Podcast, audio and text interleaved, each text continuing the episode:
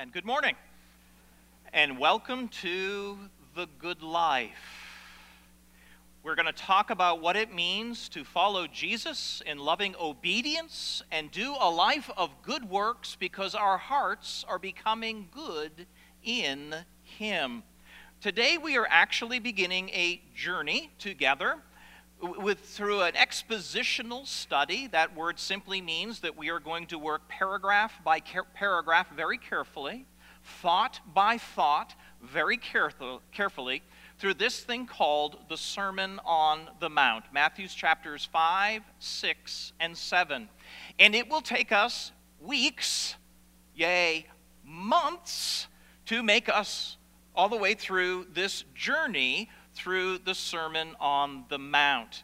Now, these few chapters have been called the greatest speech ever given by the greatest man who ever lived. And so the words are ultimately profound and ultimately life changing if we will understand them correctly and embrace them with our hearts. Uh, I appreciated the opening video. I love the work that this church did to prepare their people for the series out of this portion of Scripture. And I loved how they talked about just how unique the Word of God is, particularly in this portion found in Matthews 5, 6, and 7. Uh, just think about it with me for just a moment. So, here we have a, about a 17 minute speech that encompasses just under 2,400 words given by the son of a carpenter on the shore of Galilee 2,000 years ago, and yet no one spoke more clearly and more profoundly into the reality of our world, into the reality of our country, into the reality of our community, into the reality of our families, and even the reality of our own lives. And what makes Jesus' words here so ultimately profound is that rather than simply looking at behavior, he's going to the heart of the matter, and the matter of the heart is what he focuses on. I love the words found in Proverbs chapter 4, verse 23. Listen, it says this Keep your heart with all vigilance, for from it flows the springs of life. Somebody interpreted it a little differently and said, because it determines the course of your life. We are going to take our time. We are going to walk carefully through the words in this section together. And we are going to see the power of Christ unleashed, I pray, in each of our lives. So, what I'm going to ask you to do right now is something you are going to hear me say repeatedly over the next number of weeks and months together. Take your Bibles and join me today in Matthew chapter 5. If you're not in the habit of bringing your Bible, I want you to get in the habit over these next weeks and months together of bringing the scriptures with you because we're going to speak straight up from the Word. And I want you to underline things and circle things. I want you to write things in the margin that impress you, that God is working on your heart and life about. And what I hope is over the course of the next weeks and months we are together, that the oils from your hands will mar up this part of your Bible and make it look all yellow. I wouldn't even mind it if a few tear stains hit these pages as you wrestle with what it means to honor God with your life. I want you to have your copy of the Bible with you as we do this journey together. It will make it more valuable for you. So, Matthew chapter 5 today, and we are going to begin with kind of an overview, if you will, of the Sermon on the Mount. Uh, in the next few minutes, we're going to talk a little bit about the cultural realities of Jesus' day, what gave rise to the message. And then we're also going to look a little bit at who the message is actually designed for. That's important. This message is designed for a particular group of people, and I want to talk about that. And then lastly, we're going to talk about what makes this message so ultimately powerful. Because there is something about these words that go beyond almost any other words you will ever read anywhere that have the ability to change your life. And we're going to talk about that too this morning. Now, before I say anything more, perhaps the wise thing to do would be shut up and pray. So let's, let's bow our heads in the presence of God together. Let's go before the author of what we're about to consider. Father, thank you so much for your word. Thank you that you didn't just orphan us in this world and leave us to our own devices, but rather you've given us your word to understand who you are, who we are, and how we can live lives that honor you. And I just want to admit, Father, that I am not worthy to teach and proclaim the truths that are set forth here. But I pray that beyond my words will be the words of the Holy Spirit and the words of the text and that you would lodge them in our hearts and lives in ways that I could never design or plan, and that you would get your will accomplished through this time. So, Father, um, right now I ask for help the help of the Holy Spirit, the original author, to take your words and bring them to bear on our hearts even today. May this journey be remarkable in every one of our lives, I pray. Thank you, Father. Thank you that I know you hear us and that you answer prayer. In Jesus' name, Father. Amen. Amen. Again, uh, I think perhaps the best way to really appreciate the letter is to kind of do a bit of an overview, to kind of give us some context to appreciate where all this is coming from and what he is saying and what it really means. And so we're going to begin by considering, if you will, this uh, sense of context together. We're going to look at the context. Now, in Matthew chapter 5, we have two opening verses that kind of help set the context a little bit, but we're going to need to inform them a little bit more. So they say this Matthew chapter 5, verses 1 and 2. Seeing the crowds, Matthew writes, he, Jesus, went up on the mountain, or actually it's a high hill, and he sat down. Now, when a rabbi is, is saying things of authority and importance, he will sit down. That is a, a, a, uh, a visual for those who are his followers to stand up and listen. So the teacher sits down and the students stand up. That's how it works. And so Jesus sat down because he was about to say something of authority and something very profound. And his disciples came to him, and he opened his mouth and he taught them, saying, now, who are the crowds? Why were they there? What were they expecting to hear? In order to understand who the crowds are, and this is important because it actually does even speak into the context in which we live today, I want to invite you to turn back to Matthew chapter 4. Matthew chapter 4, we're going to kind of get a running start to get up into chapter 5. So, Matthew chapter 4 and verse 12. Now, in my Bible, it says above verse 12, Jesus begins his ministry. So let's start there, shall we? In verse 12, it says this Now, when he, Jesus, heard that John, who is John the Baptizer, had been arrested, Jesus now withdrew into Galilee. Now, Galilee is in the north, the Sea of Galilee is in the north, the Jordan uh, River kind of comes down, and uh, in the south is Jerusalem. So he's withdrawn to the north of Israel in Galilee. And it says he left Nazareth. Now, Nazareth is his hometown. It's where he grew up as a kid, where everybody knew him from.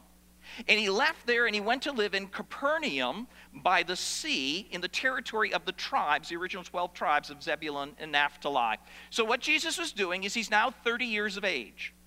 At 30 years of age is when a rabbi would start his ministry of being a teacher and gathering disciples. So Jesus is 30 years old. He has chosen to make the Sea of Galilee in the town of Capernaum, which is in the north of the Sea of Galilee, where the um, Jordan River enters in to the, the, the uh, Sea of Galilee. Right there, he chose to make that his base of operations. And so here he is. He's starting his ministry as a rabbi, as a teacher. He's chosen Capernaum as his base of operations. And as any uh, rabbi would do, he has a message. And we see that in verse 17. So, this is his message. From that time, Jesus began to preach, saying, Repent, for the kingdom of heaven is at hand. Turn from your sin, turn from your lives, turn from what you believe to be true, and embrace me because the kingdom of God, the promised kingdom, is coming.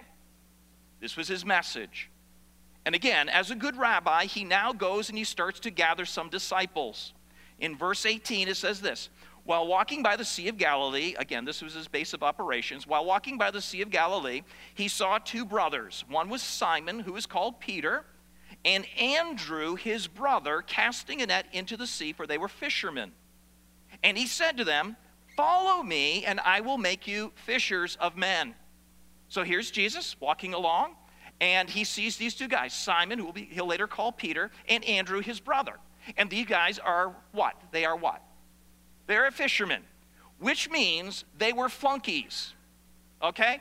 You see, every child in the Jewish nation, every male, would grow up through the school systems and grow up to understand the Torah and memorize all of the words of the five, first five books of the Bible. And then they would move on to study the, the, the Psalms and the poetry, and they move on to study the prophets. By the time they got about 13 years of age, the question was is this student bright enough to go on to become a disciple of an important rabbi, or does he not contain the gray matter that would help him to do that? And so these guys at 13 years of age flunked out. These guys went back to the family business and they were to learn the trade of their father, so they were fishermen. So there are these flunkies. And Jesus is walking along the sea and he's a new rabbi and he goes, You, Peter, or, or uh, Simon, you, and Andrew, come, follow me. And what does it say they did? Oh my gosh, they threw down their nets. I'm done, Dad. We're going to go follow this guy. And you know what his father would have thought? Where are my workers going? No, that's not what they would have thought. They would have thought, what an honor. Our sons were flunkies. And now they've been taken up by an important rabbi and they're going to be his followers. This is awesome. The family loved it. And he goes on just a little further and he picked up two more guys. These guys' names were James and John, the sons of Zebedee. Uh, there's a, a, good chance, again, that uh, these guys would have been Jesus' cousins in the flesh. Their mother was Salome, who was likely a, a, sister to Mary, his mother. So he knew these guys, they knew him, and he came along and he said to James and John, Come and follow me. And immediately they left the boat uh, and their father, and they followed him. So again, this was an honor for the family. Oh, good, our sons have finally gotten beyond just the family business. They're now going to be important disciples of a rabbi. Doesn't get any better than that. Now, here we go. Jesus has begun his ministry. He's headquartered in Capernaum. He's called his disciples. He has a message repent, for the kingdom of heaven is at hand. In verse 23, this is where the crowds come from. And he went throughout all of Galilee. This is the northern part of Israel, teaching in their synagogues and proclaiming the gospel, the good news of the kingdom, and healing. Notice, would you get that? Thank you and healing every disease and every affliction among the people. Whoa. Every disease, every affliction? So his fame began to spread all throughout Syria, which was north of the Sea of Galilee, modern day Syria, Damascus. And they brought him sick from afar, those who were afflicted with disease and pains and oppressed by various diseases, um, demons, epileptics, uh, paralytics, and he healed them all. And great crowds began to follow him from Galilee, the region he was in in northern Israel, from Decapolis, which is actually over the Jordan River to the east of Galilee. It actually means 10 cities from Jerusalem in the south, from all of Judea, and beyond the Jordan, probably Perea and other places on the other side of the Dead Sea. So all of a sudden, Jesus has this immense following. All of these people were coming from everywhere. He was healing people. We've never seen anything like this. He has such a profound message. He's, a, he's an important rabbi. And they all had one thing on their minds could he be the guy could he be the promised one of God? Could he be the Messiah? Could he be the anointed one, the Christ? Could he be the one who is going to come after the line of King David and become that political, that political and military leader who's going to again exalt Israel to his position of prominence in the world? Could this be the guy?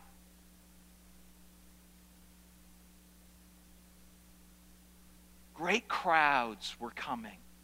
And he went up on a mountain and he sat down. He was about to say something ultimately profound. And they were all with bated breath listening. Shh. He's about to say something. You see, the situation in their day that made it so challenging uh, was this reality. You see, uh, Israel was far from being free. in those days. Uh, Israel was under occupation by a, a foreign hostile power. They were being subjugated by none other than the, the weighty infantry and, and, and military might of Rome. Israel wasn't free, and they couldn't do what they wanted. And so the question was is he going to be a military leader? Is he going to set us free from this occupation? Is he ultimately going to liberate us? Is that who he is? They're listening, they're wondering. And on top of the realities of an occupying force and all that that meant, uh, there was also an oppressive, an oppressive amount of tax being put on the people. If you were an observant Jew in those days, you were probably given for the maintenance of the temple and, and the maintenance of Yahweh worship somewhere between 25 and 27 percent of your income. That's what it took between the tithe and the various sacrifice and offerings that the people would bring to maintain the temple worship of God. So they already had this huge burden, though they didn't see it that way. This was to honor God. But when the military might of Rome came in, they also brought taxes with them. Isn't it funny how that works? And so they came in and they added tax upon tax to these people, these people that were barely eking out a life. And so they brought on something um, called a, a, a property tax. Now, it's a property tax in that whatever you owned and sought to move around the country, they would tax you all along the way. And when you sold it, they would tax you. And that's what Rome was doing. They were taking in taxes because they had a huge military machine that required a lot of money to keep running. So they were taxing the subjugated people, the Jews. And then on top of that, there was a poll tax which was like a head tax. Every single person had to pay a tax for simply being in the country, and that was to actually pay for the occupying force to be there subjugating them. Stank.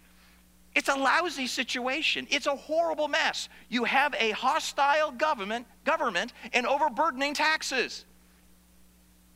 Do you know of any people group like that? Curious, isn't it? The more things change, the more things remain exactly the same.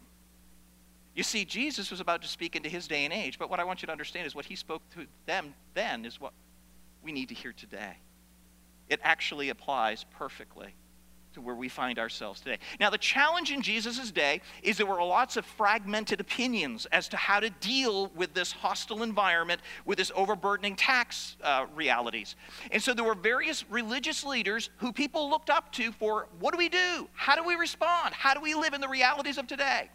And so some of the popular opinions uh, were from the various religious groups. One group was called the Pharisees. How many of you ever heard of the Pharisees? Yeah, yeah. The Pharisees were the guys that we see as bad guys because Jesus was always pointing them out. But actually, in their day and age, the Pharisees were actually the conservative guys. These were the Bible believers. And so the Pharisees in that day were saying simply this if you want to experience God's blessing on the nation of Israel again, what you must do is you must you must go back to the good old days. You need to go back to the Torah. You need to go back under the Mosaic law. You need to embrace the 613 commandments and live them out in a heartfelt way before God. And then you will know God's blessing on your life. Okay, so we're under this boot of Rome and we got all these burdensome taxes, and this group is saying we need to go back to the Torah. Okay, but there was another group. And they were called the Sadducees. Ever heard of the Sadducees? Yes, they were sad, you see before they didn't believe in the resurrection. So the Sadducees were another group, and they were actually the liberals of the day. They were the progressives of the day. And their words were, No, you don't go back. We no longer live back then. We live today. You need to embrace the realities of today and accept them for what they are, and let's modernize and become progressive. So their words to the people of that day were not go back, but go forward. We need to go forward and just make the best of what we got. Okay? Well, there was another group of people called the Essenes. The Essenes were actually the isolationists of their day. Uh, they were people who chose to give up on the, the Jewish world and actually withdrew into the desert where they made their own unique communities where they felt they could worship God. So they basically were saying to everybody if you really want to deal with the realities of today, what you need to do is not go back, not go forward. What you need to do is get out. You just need to get out of there completely. It's, it's corrupt. It's going to hell in a handbasket. Run.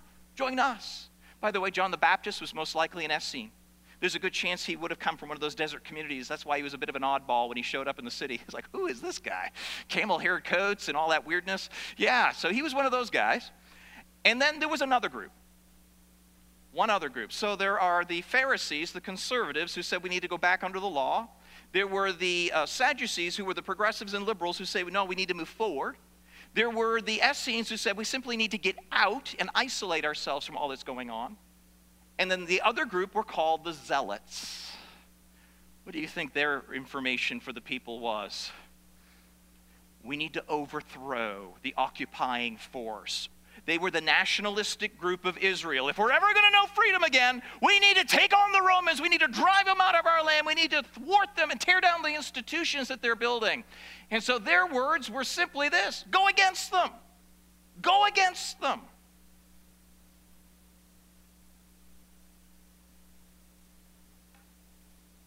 Now, it doesn't take a great deal of thought to realize that though generations come and go, though countries rise and fall and the names change, and though the names of the various leaders change, those four very prominent viewpoints are at play in our country today.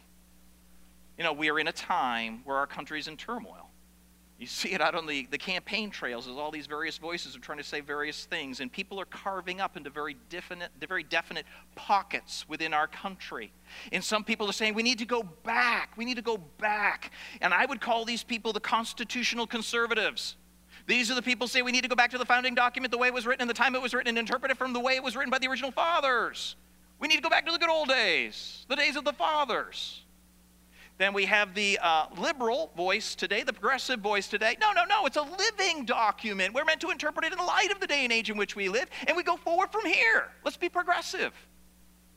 And then we have those people who are the ones that say, oh no, it's too late. It's too late. Get out while you can. And so these people are called preppers, aren't they? You know, we get out into the woods somewhere, we dig a deep ditch and fill it with food and get our gun and grab our loved ones. Hang on because the end is coming. Either zombie apocalypse or we don't know. You know, and so there's that group of people. Isolate yourself, run. And then again, there are those who say, no, we need to take up our arms and we need to go against a corrupt government and we need to overthrow the government. And there are today militia movements all over the United States where people are, are saying words like this, and their document that they all hold on to is the Second Amendment. Yes, yes, yes, it says we are to have arms and we are to keep them in case the government turns bad on us, and our goal is to overthrow the government. I just want to say this before I go any further. I uh, grew up uh, on a farm, and I had a 22, a 222, a 243, a 30 6, a 30 30, and a 308. I had two over and under shotguns, 12 gauges, and multiple pistols. I shot tens of thousands of rounds growing up as a kid. Okay? I got, I got certified with a handgun over at the NRA building in, in Virginia. It doesn't get any more sanctified than that, okay? So I just want to say, I get the whole Second Amendment thing. But what are we supposed to do? As the people of God today, what is to be our response in light of what we see going, along, uh, going on in the political realm around us? Are we supposed to go back? Are we supposed to go forward? Are we supposed to simply get out? Or are we to take up our arms and start killing people? What's the response? This is where the people of God were back in Jesus' day. We don't know what to do.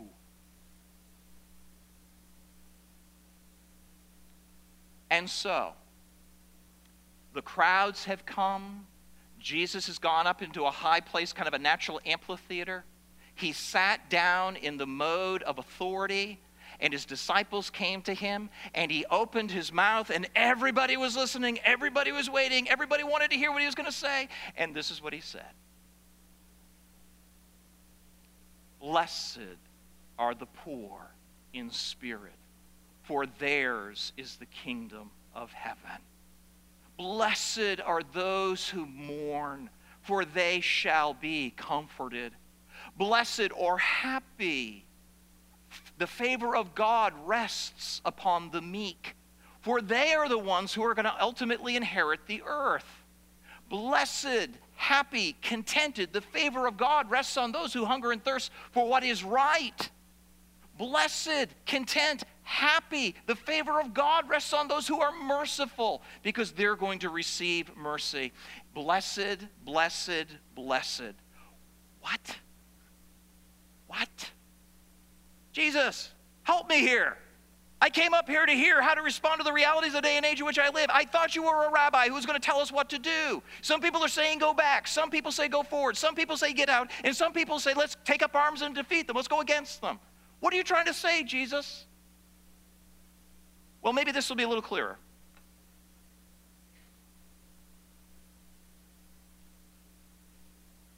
Jesus began to preach from that time forward repent, for the kingdom of heaven is at hand.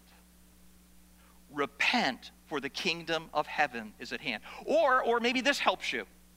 Come to me, all you who labor and are heavy, heavily laden, and I will give you rest. Take my yoke upon you and learn from me. That's rabbi talk, by the way, to, to disciples. For I am gentle and lowly in heart. You will find rest for your souls, for my yoke is easy and my burden is light. What are you saying, Jesus? I don't want you to go back. I don't want you to go forward. I don't want you to get out. And I don't want you to take up arms. What I want you to do is, I want you to get right. I want you to get right with God. You see, what he is saying here is simply this the problem that has resided in every people group since the beginning of time, which makes his words so pertinent today that even though they were spoken 2,000 years ago, is the heart of the problem has always been the problem of the human heart. And until a heart gets radically transformed and changed, you are not going to see the blessing of God come in, either into a life, a family, a community, or the country. You will not win by taking up arms. You will not win by simply going back and trying to do everything you used to do. You will not win by simply becoming progressive and moving forward. It is as you are willing to get right with God by coming to Christ in faith, which I believe the Beatitudes are all about. We'll actually talk about that next week.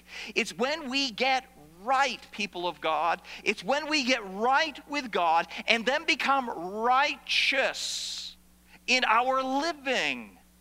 That we now become a potent influence in the world around us. Jesus went on to say this You are going to be the salt of the earth, you are going to be the light of the world. Listen, let your light shine before others that they may see your good works and give glory to your Father in heaven.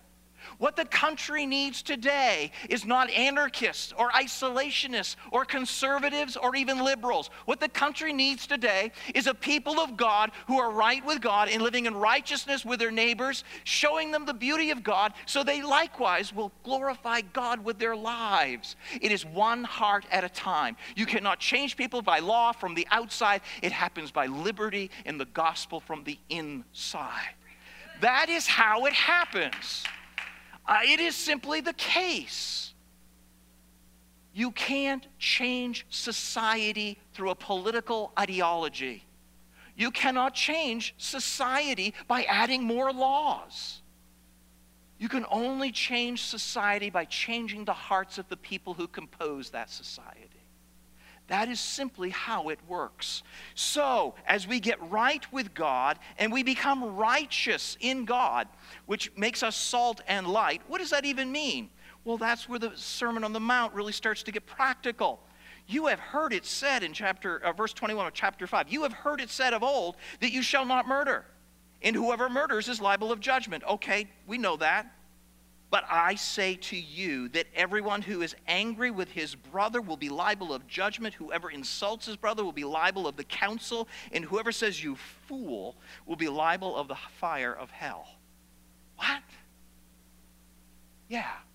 Part of the radical transformation that happens in our lives as we come into the authority of Jesus Christ in our lives is He begins to, begins to change our desires, our longings, our wants. The reason why we get so angry at people the reason why we get so mad at the people who, who, who are going to ruin our nation as we feel it's going to happen is because we have certain expectations and certain goals that we want for our lives and our kids' lives. But what if they aren't God's? It's only as we come into alignment with God and His desires that we can actually look at other people and have compassion on them. Look at other people and be peacemakers in, instead of getting angry, which would be the normal recourse. So we're peacemakers. It also says this You have heard that it was said that you shall not commit adultery. But I say to you that everyone who looks at a woman with a lustful intent has already committed adultery with her in her, his heart. And so, what Jesus is saying there is, I want you to be people of integrity.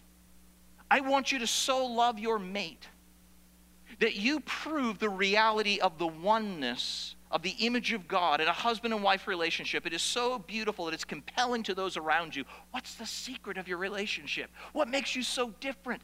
It's Jesus. He radically transforms us. We become salt, we become light. The world is bland and dark. We're salt, we're light. That's what makes the power of God unleashed in a people and in a nation. He goes on to say some radical stuff like this You have heard it said, an eye for an eye and a tooth for a tooth. We want justice. But I say to you, do not resist the evil one. But if anybody slaps you on the right cheek, turn them the other cheek. Ooh, what's that? Not natural. It's not normal. It's supernatural. It's being the people of God as God has called us to be. And then this last one. You have heard it said that you shall love your neighbor and hate your enemy. Seems right, reasonable, doesn't it? Love your neighbor, hate your neighbor. Well, maybe your neighbor's your enemy. I don't know. But I say to you, love your enemies and pray for those who persecute you. What? What? This is going to be a life changing walk for us. This truth is radical.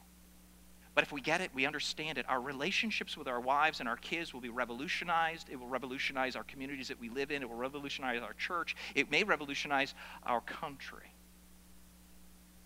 I like what one guy said, and I thought he said it so well. Do you remember Bartholomew, our little buddy? Uh, we thought we said goodbye to him last week from that series, uh, Risen. I'm going to resurrect Bartholomew one more time. I just want you to hear what he says as he's being interrogated by uh, uh Clavius. Because what he says is exactly where we need to be. Well, we are few for now, and our only weapon is love. But this, well, this changes everything. What are your intentions? Why do you fear him so? This empire means nothing to him. Render unto Caesar what is Caesar's. That's what he taught us. Our only weapon is you got it. You say, Really? Our only weapon is love. Yeah. Now, I just want to kind of finish the story with Israel real quick here. Um, sadly, uh, when Jesus came to Israel, his people group, they failed to receive him. In fact, they rejected him and they murdered him. So I want to tell you what happened to Israel. In 70 AD, the Roman authorities were so tired of this constant thorn in their side, they sent a Roman general by the name of, of Titus to Jerusalem, where he came in and he wiped out the city and so destroyed the temple, burned it, and when the gold melted out of the instruments, it says that they went down into the stonework. So they literally pried the entire Temple Mount apart. They destroyed Jerusalem because they failed to turn to the one who would redeem them and make them right with God and righteous in their lifestyle to affect other people. And so there was actually this group of people who, in fear, ran to the summer palace of Herod on Masada overlooking the Dead Sea. And there they all ran up there and they, they kind of uh, secluded themselves. Rome came to track them down and they had to build an earthen ramp to get up to this high point. While they were building the ramp, it took months. They were starving to death on the top. And ultimately, when they broke through the walls, they discovered that everyone in Masada had committed suicide. That's the story of Israel. They failed to embrace their Messiah, their anointed one, the righteous one, and become righteous. And so their nation got wiped out. But I want you to understand the gospel had the last laugh because by 300 AD, God's people were so living out the ideals and the realities of this thing called the Sermon on the Mount that the Roman Empire in 300 AD, it became the official religion of the then known people around the Mediterranean basin. The gospel did that because their weapon was, you got it. You know, this country that we have, we love so dearly, we want to preserve for our families and relatives we wouldn't be here today if it were not for the movement of God repeatedly in the life of this nation. You see, there are three great awakenings that lie in our past as a peoples. If it were not for the movement of God in the great awakenings, we wouldn't be here today. It, the first one happened in the early 1700s, right after uh, the Revolutionary War. It actually helped to hold things together. It happened in the 1700s. Another one happened in the late 1700s, early 1800s. Another one happened at the end of the 1800s and came into the early 1900s. It is these radical tur- uh, turnings to God in Christ that have preserved and kept our nation from the downward slide that would destroy it. Some people would say there was actually a fourth great awakening that happened in the 60s and 70s uh, with the movement of the charismatic movement. What I'm saying is this vote for who you think is the best person in November, but do not expect your vote to save America. There's only one way God will rescue this country. And it is when the people of God get serious about being right with Him and being righteous in the relationships He's given us and sharing the gospel of Jesus Christ that one heart at a time this country will turn back to God. I'm just being frank with you. They failed to do that in Jesus' day, and the result was absolute destruction. This is how practical, how real, how, how incredible these words are. They have the potential to impact our lives and our country even today. So, that, my friends, is the context. What time is it? Oh, my. That's the context. I got a little, little on a little bit there. Let me just touch on two other things really quick, and that'll help set the tone for where we're going. Not only the context, but I want to also talk a little bit about the audience that Jesus was speaking to. And this is important uh, because it helps us to understand who the message was really designed for. And so here in Matthew chapter 5, verses 1 and 2, again, it says, Seeing the what? The what? Very good. So we see there are an enormous group of people there, uh, huge crowds. And Jesus went up on the mountain, and when he sat down, uh, it says that who? Okay, so his disciples came to him. And so the reality is this Jesus goes up as rabbi, sits down in the position of authority. His disciples rise up and come forward. It's almost as if the ones he had personally handpicked were standing there, and just beyond them were the, the masses, the crowds of people. So the question is to whom was Jesus speaking? These words in this thing called the Sermon on the Mount. Was he speaking only to the disciples? Was he speaking only to the crowds? Or was he speaking to everyone? Well, I think you're right which means he was speaking to not only those who had already chosen to follow him, but he was also speaking to those others who he wanted to follow him. So, on one level, correct, he was speaking to the crowds and he was speaking to the disciples. Again, at the very end of the message, it said this And when Jesus finished these sayings, it was the crowds who were astonished at his teaching, for he was teaching as one who had authority and not as the scribes. So, on one level, Jesus Christ has, in this thing called the Sermon on the Mount, the greatest evangelistic message that has ever been proclaimed. He was challenging people to come into relationship with himself. Notice how John MacArthur puts it. Dear old John, snowy headed John, he's such a handsome guy. In Matthew chapter 5, uh, in this part, he says these words Everything Jesus had spoken on this occasion was spoken publicly to the multitudes. His intention was to drive them to a recognition of their sin and thus to the need of a Savior, Jesus, which he came to be. Until they believed in him, the demands of the sermon could only show them how terribly far from meeting God's standards they were. This masterful evangelistic sermon is designed to confront men with their desperate condition of sinfulness. Now, John's always just a little wordy, so let me give it to you a little more cleanly. C.S. Lewis said this No man knows how bad he is until he tries very hard to be good. Does that make sense? No man knows how bad he is until he tries really hard to be good. And so the Sermon on the Mount is going to challenge moral people to be better than they could ever be in their own strength. And in that process, we are going to realize our in, inability. Our, we can't do this. We can't live up to this. What are you talking about, Jesus? And hence people will find their need for a relationship with the Savior. But those who do know Christ, those who have a relationship with Jesus, who experience grace and the work of the Holy Spirit, can not only find these words and live them out, but they can have joy in it.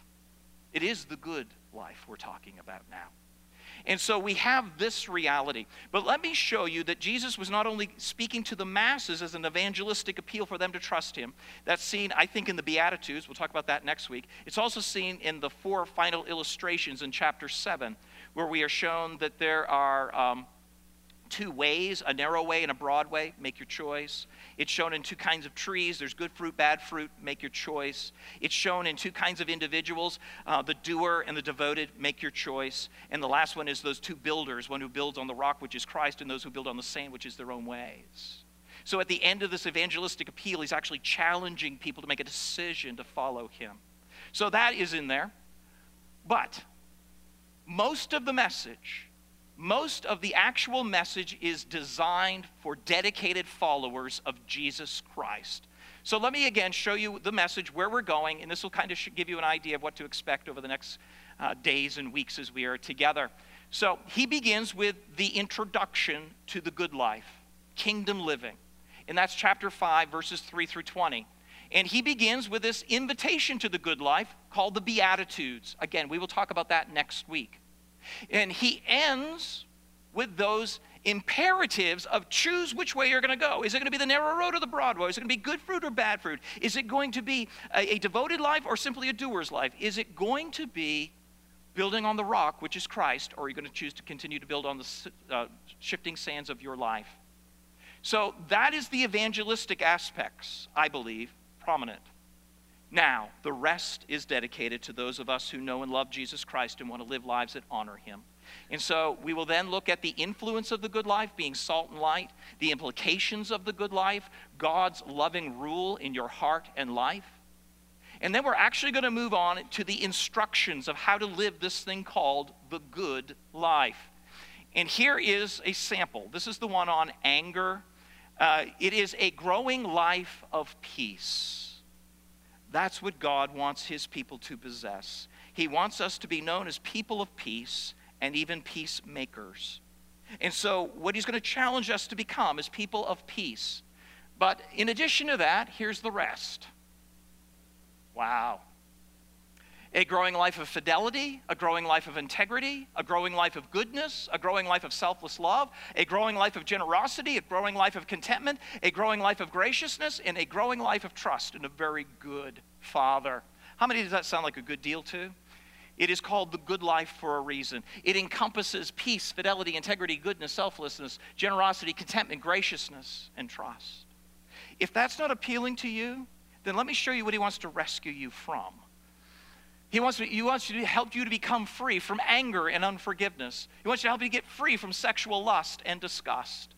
He wants you to help become free from domination and verbal control. He wants to help you to become free from fairness issues, grudges, and payback. Become free from the need to always win and be right. To become free from greed and duplicity. To become free from anxiety and fear. To become free from controlling condemnation and not worrying about reprimand when you go before your good dad.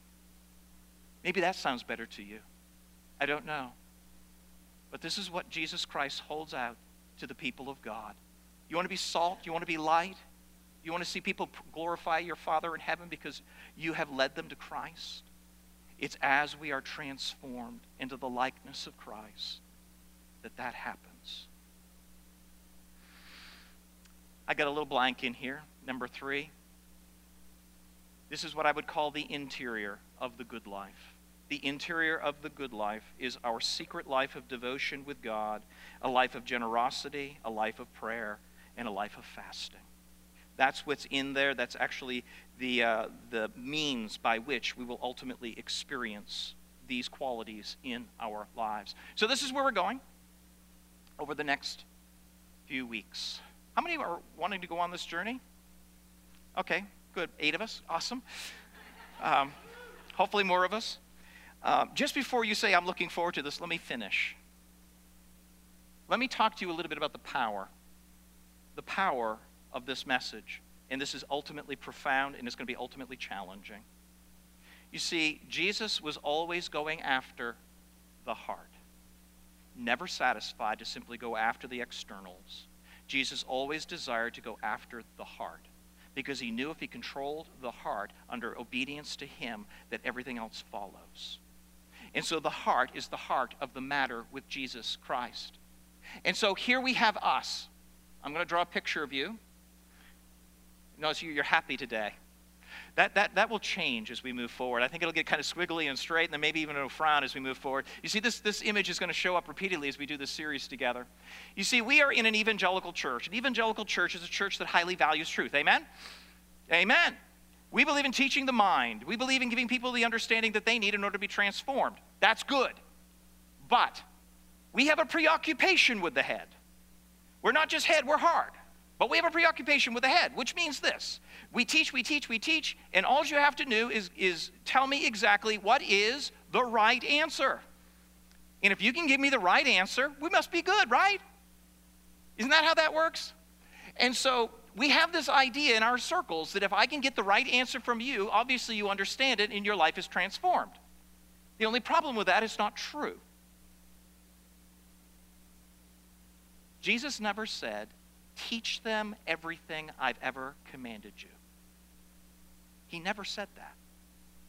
He said this Teach them obedience to everything I have commanded you. And by the way, the Sermon on the Mount contains over 50 imperatives, which are command verbs. So the Sermon on the Mount is included what Jesus wanted taught. But it's the heart. It's the heart. It's the heart. Say that with me. It's the heart. It's the heart. It's the heart. It's your heart that God wants. He doesn't simply want your head, He wants you to know the truth. But there's a large difference often in our lives between the right answer and what is truly, truly real in our hearts and in our lives. And if we're not careful, we can think we're good with God because we have the right answers.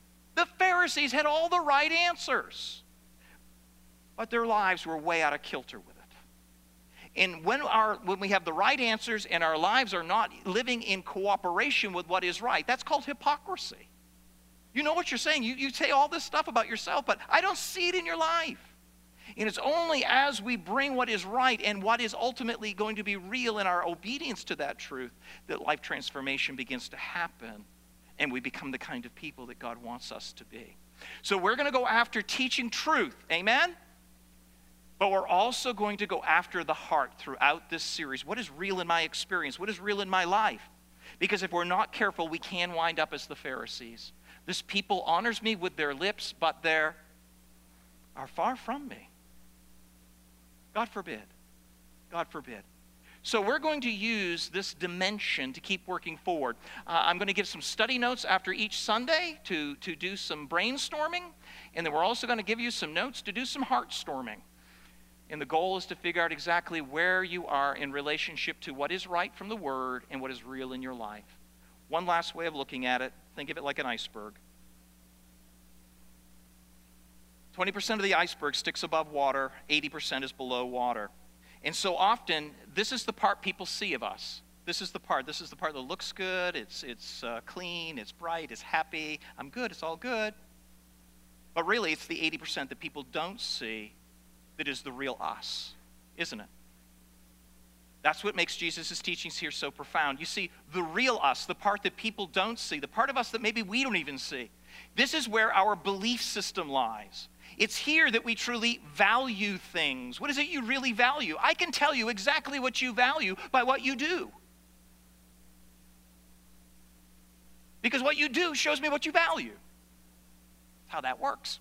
So, down here also are our experiences in life. These things have a way of coloring us or changing how we view things. And down here also is the reality of what we truly love. As we make our way through this series, we're going to use this diagram over and over again to kind of challenge our thinking of not only what is true, but as what is real in our own experience. And what you're going to discover as we go down this pathway is you're going to keep coming to this place where you're going to be challenged with Do I really love you, Jesus? Do I really love you, Jesus? Because the things in my value system are being challenged. Am I going to choose my own way or am I going to choose what you want, Jesus? You see, underlying everything is you are to love the Lord your God with all of your, that's right, and you're even to love your neighbor as yourself. So, up here are our actions, what people see. Here are our attitudes. And down here is our affections. Our affections will determine our attitudes and will determine our actions. The goal is to get into our hearts. It's not enough to simply come to church and sit. We want to be people that honors the Lord. I hope, I hope you want to be one who honors the Lord. Here we go. I'm, gonna, I'm done, and I'm going to pray. C.S. Lewis said this We need not despair even in our worst, for our failures are forgiven. The only fatal thing is to sit down content with anything less than perfection. Think about that. Let that chew on you. and we'll see you next week uh, as we open up the Sermon on the Mount, the Beatitudes together. Take some time to read it this week. I'm going to pray for us, and you are free to go. Father, um, we are walking into very holy ground, sanctified, set apart, holy, perfect, beautiful ground. And for fallen people like ourselves, this stuff is very threatening. But I pray it won't be. I pray that your grace will be more than amazing. I, I pray that the work of the Holy Spirit in our lives will be awesome. I pray that every one of us will be different at the end of this series together because we understand better what it means to know you, honor you, and love you. Thank you, Jesus. In your wonderful name. And the people of God said, God bless you. Here we go.